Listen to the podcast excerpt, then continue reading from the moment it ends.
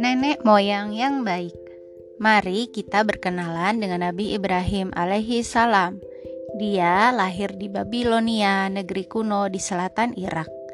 Saat itu, Babilonia dipimpin Raja Namrus yang sangat zalim. Seluruh rakyat dipaksa menyembah berhala. Namrud juga memerintahkan pasukannya menghilangkan nyawa semua bayi laki-laki. Ibu Ibrahim yang sedang mengandung mengungsi ke hutan hingga Ibrahim lahir. Ibrahim tumbuh dengan dikaruniai kecerdasan. Karena cerdas, dia yakin berhala bukanlah Tuhan. Bagaimana mungkin sesuatu yang tidak bergerak dan tidak bicara bisa jadi Tuhan? Batinnya bertanya-tanya. Ibrahim banyak merenung Siapa sesungguhnya Tuhan itu? Apakah bintang itu Tuhan? Apakah bulan itu Tuhan? Apakah matahari itu Tuhan? Tuhan tidak mungkin muncul dan tenggelam. Pikirnya, setelah lama merenung, Ibrahim menyimpulkan, Tuhan adalah yang menciptakan alam semesta. Tuhan adalah yang maha berkehendak.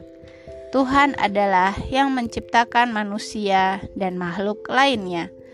Tuhan adalah Allah yang tidak mungkin ada yang menyerupainya. Setelah dewasa, Ibrahim diangkat Allah Subhanahu wa taala menjadi nabi. Dia diperintahkan untuk mengajak umat meninggalkan berhala. Nabi Ibrahim alaihi salam sempat dibakar oleh Raja Namrud. Allah Subhanahu wa taala memerintahkan api yang membakar Nabi Ibrahim alaihi salam untuk menjadi dingin. Nabi Ibrahim alaihi salam pun selamat. Nabi Ibrahim alaihi salam banyak mendapatkan ujian. Salah satunya, dia lama tidak memiliki anak. Dia selalu berdoa, "Ya Tuhanku, anugerahkanlah kepadaku keturunan yang termasuk orang-orang saleh."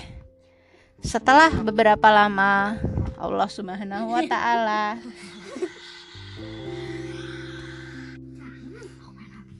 Setelah beberapa lama Allah Subhanahu wa taala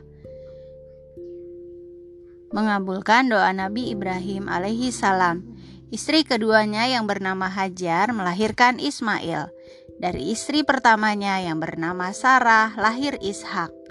Kelak Ismail dan Ishak menjadi nabi dan utusan Allah Subhanahu wa taala. Ketika Ismail masih bayi, Nabi Ibrahim alaihi salam membawa Hajar dan Ismail ke sebuah tempat. Atas perintah Allah Subhanahu wa taala, keduanya ditinggalkan di sana. Berat sekali perasaan Nabi Ibrahim alaihi salam. Namun demi ketaatan kepada Allah Subhanahu wa taala, dia melaksanakannya. Nabi Ibrahim alaihi salam dan Hajar yakin akan pertolongan Allah Subhanahu wa taala. Ismail tumbuh menjadi anak yang tampan dan sehat. Nabi Ibrahim alaihi salam begitu merindukan putranya. Setelah menyelesaikan tugas dakwah, Nabi Ibrahim alaihi salam mengunjungi putranya. Nabi Ibrahim alaihi salam memeluk erat Ismail. Keduanya saling melepas rasa rindu. Hari-hari berikutnya mereka lalui bersama.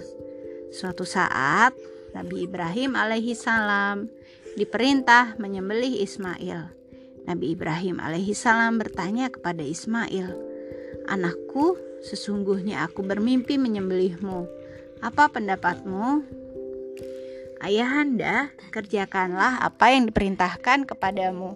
Insya Allah, engkau akan mendapatiku termasuk orang-orang yang sabar. Jawab Ismail tenang.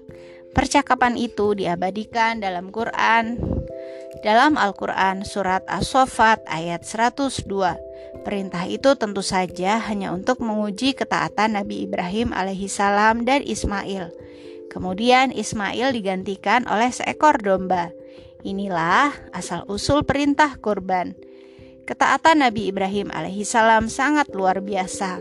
Allah Subhanahu wa taala pun memberikan balasan yang luar biasa. Keturunan Nabi Ibrahim alaihissalam banyak yang terpilih menjadi nabi. Apakah salah satunya Nabi Muhammad Shallallahu Alaihi Wasallam?